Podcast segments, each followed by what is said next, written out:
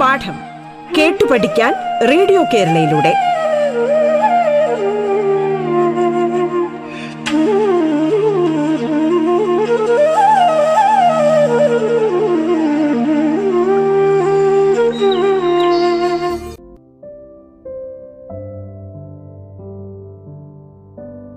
നമസ്കാരം. പാഠത്തിന്റെ ഇന്നത്തെ അധ്യായത്തിൽ ഞാൻ ലിംസി ആന്റണിയാണ് നിങ്ങളോടൊപ്പമുള്ളത്.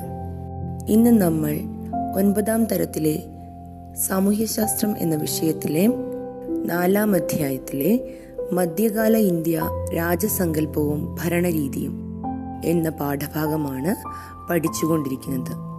കൂട്ടുകാരെ കഴിഞ്ഞ ഭാഗത്തിലെ പാഠങ്ങളും അതിനോടനുബന്ധിച്ച മറ്റ് ഘടനകളും നിങ്ങൾ ഓർത്തിരിക്കുന്നുണ്ടല്ലോ. ചോളഭരണം പറഞ്ഞായിരുന്നു നമ്മൾ അവസാനിപ്പിച്ചിരുന്നത്. ഓർക്കുന്നുവോ? ചോളഭരണത്തിൽ നാവിക ശക്തിയായിരുന്നു പ്രാധാന്യം. ഈ പ്രാധാന്യത്തിന്റെ മഹത്വം വർണിക്കുന്നതായിരുന്നു കഴിഞ്ഞ ഭാഗത്തിലെ അവസാനത്തെ വരികൾ. ഇനി അടുത്തത് നമുക്ക് നോക്കാം. ഗ്രാമസ്വയം സംഭരണം ഗ്രാമസ്വയഭരണം. ഉത്തരമേരൂർ ചതുർവേദിമംഗലം ഗ്രാമസഭാ മന്ദിരത്തിൽ ചേർന്ന പൊതുസഭയിൽ കൂടിയാലോചിച്ച് കൈക്കൊണ്ടിട്ടുള്ള തീരുമാനം കൽപ്പന പ്രകാരം ഉത്തരമേരൂർ ചതുർവേദിമംഗലം ഗ്രാമസഭാ തിരുവഴുത്തിലെ സൂചനകൾക്ക് വിധേയമായി വാർഷിക സമിതി തോട്ട സംരക്ഷണ സമിതി ജലവിഭവ സമിതി എന്നിവയിലേക്ക് പ്രതിനിധികളെ തിരഞ്ഞെടുക്കാൻ നിശ്ചയിച്ചിരിക്കുന്നു. ഉത്തരമേരൂർ ശാസനത്തിന്റെ ഒരു ഭാഗം. അപ്പോൾ ഇപ്പോൾ നമ്മൾ വായിച്ചു കേട്ടത് ഉത്തരമേരൂർ ശാസനത്തിന്റെ ഒരു ഭാഗമാണ്. ഇത് അർത്ഥമാക്കുന്നത് ഗ്രാമ സ്വയം ഭരണം എങ്ങനെയായിരുന്നു എന്നതിന്റെ ഏറ്റവും വലിയ തെളിവായിട്ടാണ്. ചോള ഭരണത്തിന്റെ പ്രധാന സവിശേഷതയായ ഗ്രാമ സ്വയം ഭരണത്തെ അതിനെക്കുറിച്ച് പ്രതിപാദിക്കുന്ന ഉത്തരമേരൂർ ശാസനത്തിൽ നിന്നുള്ള പരമാർശമാണ് മുകളിൽ നൽകിയിരിക്കുന്നത്. ചോള ഭരണകാലത്തെ ഗ്രാമ സ്വയംഭരണത്തിന്റെ സവിശേഷതകൾ എന്തെല്ലാമാണെന്ന് നമുക്ക് നോക്കാം. ഭരണ സൗകര്യത്തിനായി ചോള രാജാക്കന്മാർ രാജ്യത്തെ മണ്ഡലങ്ങൾ വളനാടുകൾ നാടുകൾ കൊട്ടം എന്നിങ്ങനെ വിഭജിച്ചിരുന്നു.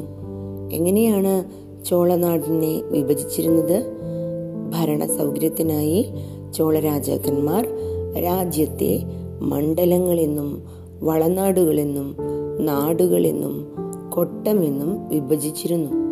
സ്വയം ഭരണാധികാരമുള്ള ഗ്രാമങ്ങളുടെ സമൂഹമായിരുന്നു കൊട്ടം. അപ്പോൾ എന്താണ് കൊട്ടം? സ്വയം ഭരണാധികാരമുള്ള ഗ്രാമങ്ങളുടെ സമൂഹമായിരുന്നു കൊട്ടം. ഗ്രാമഭരണവുമായി ബന്ധപ്പെട്ട എല്ലാ ചുമതലകളും അധികാരങ്ങളും ഗ്രാമീണ ജനതയിൽ നിക്ഷിപ്തമായിരുന്നു. ഗ്രാമഭരണത്തിനായി ഊർ സഭ എന്നീ രണ്ട് സമിതികൾ പ്രവർത്തിച്ചിരുന്നു. ഗ്രാമത്തിലെ എല്ലാ ജനങ്ങളും ഉൾപ്പെടുന്നതാണ് ഊർ.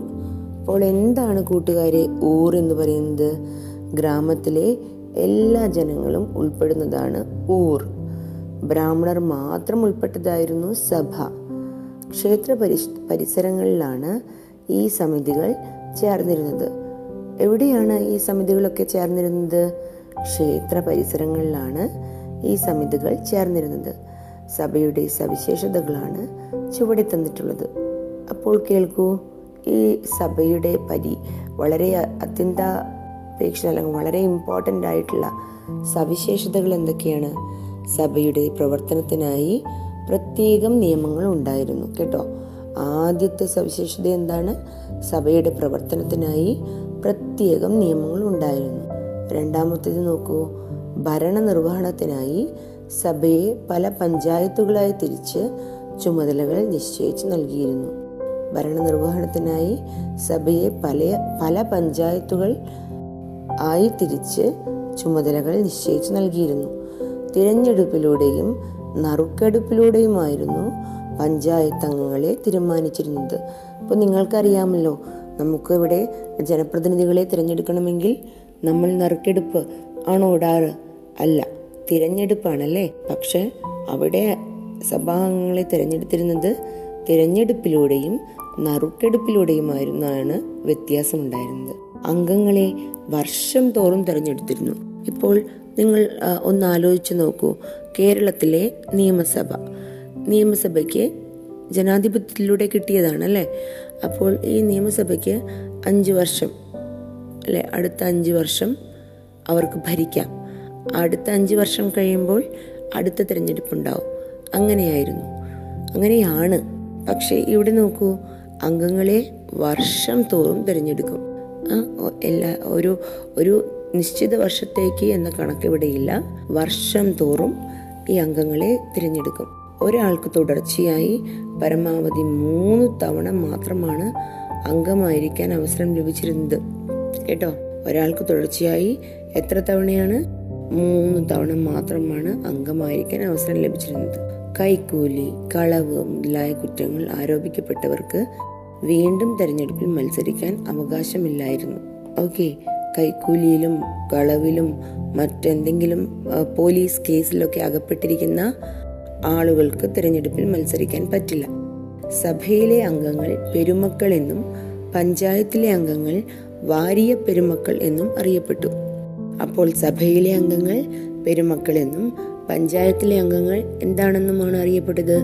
വാരിയ പെരുമക്കൾ എന്നും അറിയപ്പെട്ടു. ഗ്രാമഭരണവുമായി ബന്ധപ്പെട്ട എല്ലാ ചുമതലകളും അധികാരങ്ങളും സഭയിൽ നിക്ഷിപ്തമായിരുന്നു. അവയുടെ അധികാരങ്ങൾ എന്തെല്ലാമായിരുന്നുവെന്ന് നമുക്ക് നോക്കാം. അപ്പോൾ എന്തൊക്കെയാണ് അധികാരങ്ങൾ എന്ന് നമുക്ക് നോക്കാം. ക്ഷേത്രങ്ങൾക്ക് വേണ്ടി ഭൂമി സ്വീകരിക്കുക. ഭൂമി അളന്ന് തിട്ടപ്പെടുത്തി നികുതി പിരിക്കുക. ജനക്ഷേമത്തിനു വേണ്ടിയുള്ള മരാമത്ത് പണികൾ നടത്തുക. രേഖകളും കണക്കുകളും സൂക്ഷിക്കുക. ഗ്രാമത്തിലെ നീതിന്യായ ഭരണം നിർവഹിക്കുക. അപ്പോൾ കൂട്ടുകാരെ ഈ ഗ്രാമഭരണവുമായി ബന്ധപ്പെട്ട എല്ലാ ചുമതലകളും അധികാരങ്ങളും അവയുടെ അധികാരങ്ങൾ എന്തെല്ലാമായിരുന്നു എന്ന് നിങ്ങളിപ്പോൾ മനസ്സിലാക്കി കാണുമല്ലോ. ഒന്നുകൂടി ടീച്ചർ പറഞ്ഞു തരാം. ക്ഷേത്രങ്ങൾക്ക് വേണ്ടി ഭൂമി സ്വീകരിക്കുക ഭൂമി അളന്നു തിട്ടപ്പെടുത്തി നികുതി പിരിക്കുക ജനക്ഷേമത്തിനു വേണ്ടിയുള്ള മരാമത്ത് പണികൾ നടത്തുക രേഖകളും കണക്കുകളും സൂക്ഷിക്കുക ഗ്രാമത്തിലെ നീതിന്യായ ഭരണം നിർവഹിക്കുക.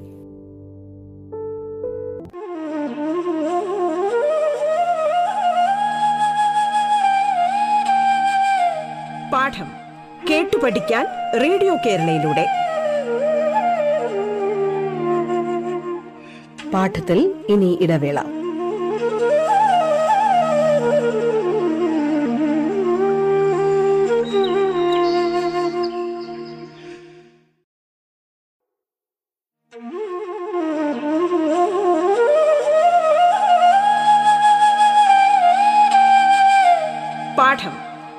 പഠിക്കാൻ റേഡിയോ കേരളയിലൂടെ. തുടർന്ന് കേൾക്കാം പാഠം.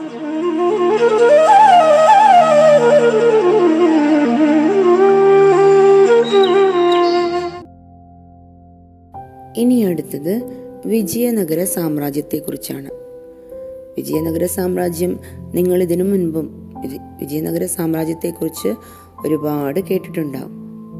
കൃഷ്ണദേവരായർ എഴുതിയ അമുക്തമാല്യത എന്ന പുസ്തകത്തിൽ നിന്ന് നമുക്ക് കുറച്ച് വരികൾ കേൾക്കാം. അതീവ ശ്രദ്ധയോടും അധികാരത്തിനനുസരിച്ചും സജ്ജനങ്ങളെ സംരക്ഷിക്കുകയും ദുഷ്ടരെ ശിക്ഷിക്കുകയും ചെയ്യുന്ന ജോലി നിങ്ങൾ ഏറ്റെടുക്കണം. നിങ്ങൾ കാണുന്നതും കേൾക്കുന്നതും ആയ ഒന്നും അവഗണിക്കുകയും അരുത്. ഇത് കൃഷ്ണദേവരായർ അമുക്തമാല്യതയിൽ എഴുതി ചേർത്തിട്ടുള്ളതാണ്. അപ്പോൾ നിങ്ങൾ ദക്ഷിണേന്ത്യയിൽ ഭരണം നടത്തിയ വിജയനഗര സാമ്രാജ്യത്തെക്കുറിച്ച് മുൻപ് മുൻപ് മുൻപത്തെ ക്ലാസ്സുകളിൽ പഠിച്ചിട്ടുണ്ടാവും. ഓർമ്മയുണ്ടോ നിങ്ങൾക്ക്?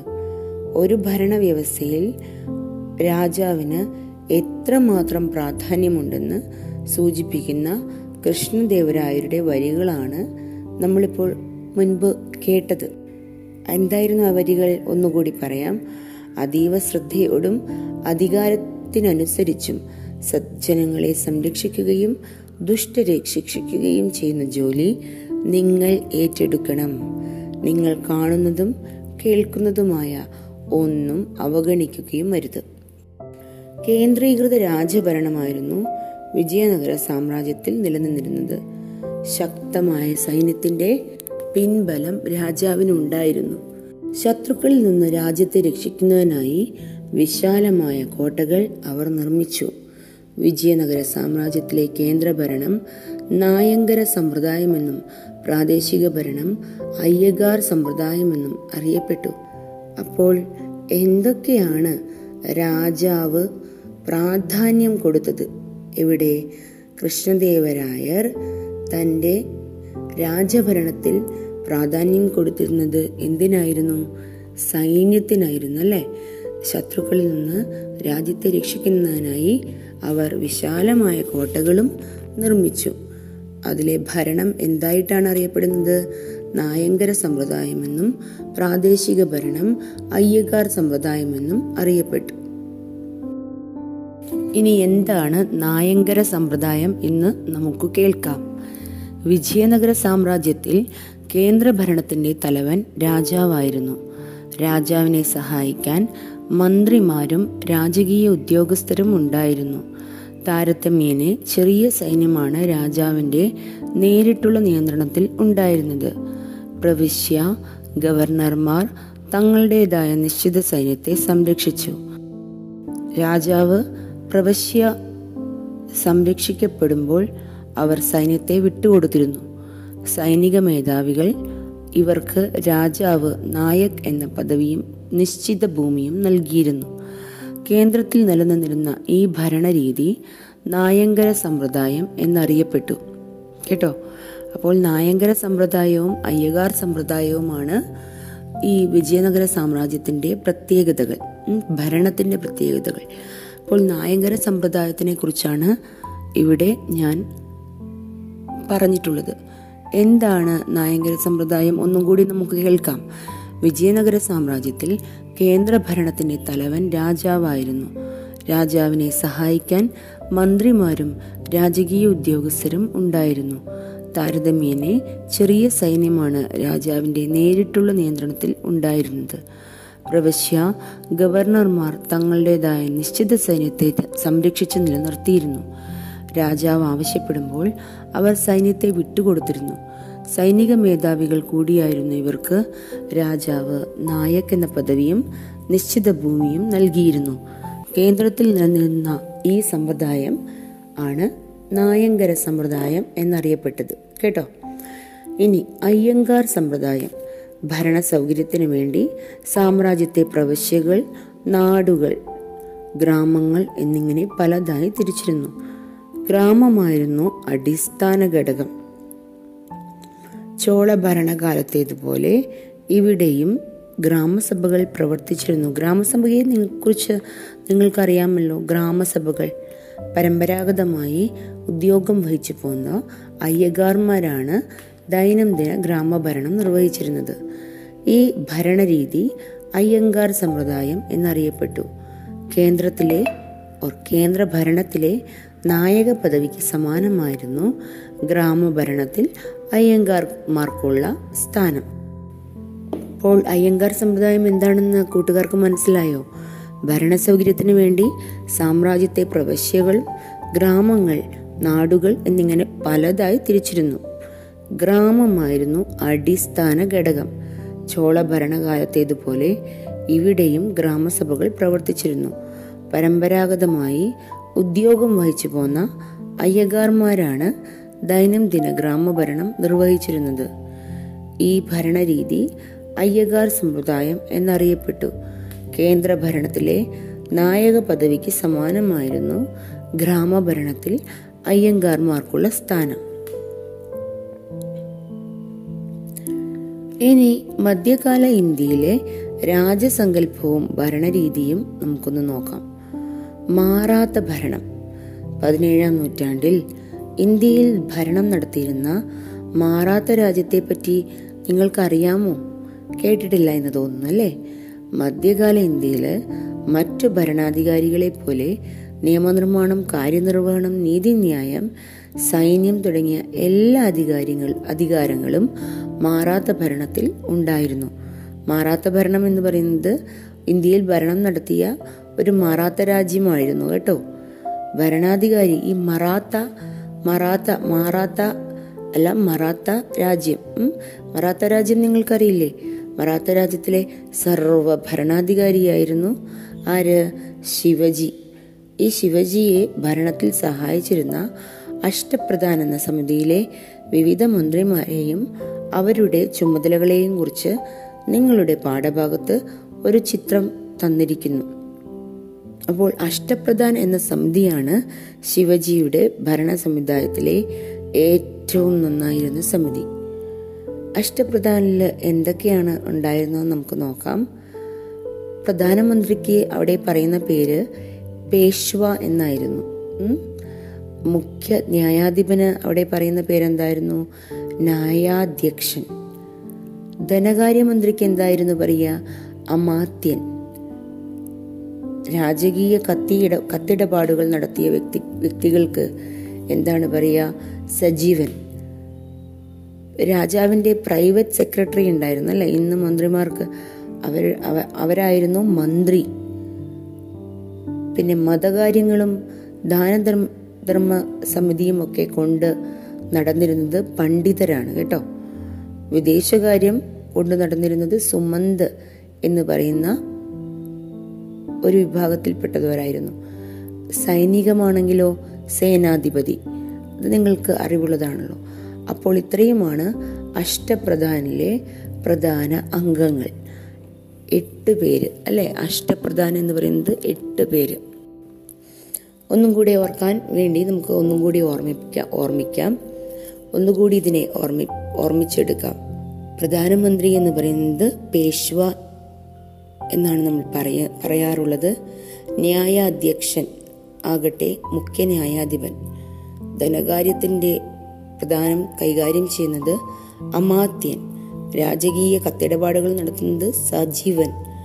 പിന്നെ രാജാവിന്റെ പ്രൈവറ്റ് സെക്രട്ടറി ആരായിരുന്നു? മന്ത്രി. പിന്നെ മതകാര്യങ്ങളും ദാനധർമ്മവും നടത്തിയിരുന്നത് പണ്ഡിതരാണ് കേട്ടോ. വിദേശകാര്യം നടത്തിയിരുന്ന ആളുടെ പേര് സുമ ആൾക്ക് പറയ പറയപ്പെടുന്ന ഔദ്യോഗിക പദങ്ങളാണിത്.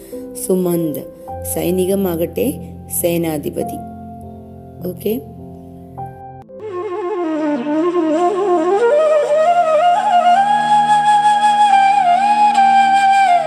പാഠം കേട്ടു പഠിക്കാൻ റേഡിയോ കേരളയിലൂടെ. പാഠത്തിന്റെ ഇന്നത്തെ അധ്യായം പൂർണമാകുന്നു. ഇനി അടുത്ത ദിവസം കേൾക്കാം. നമസ്കാരം.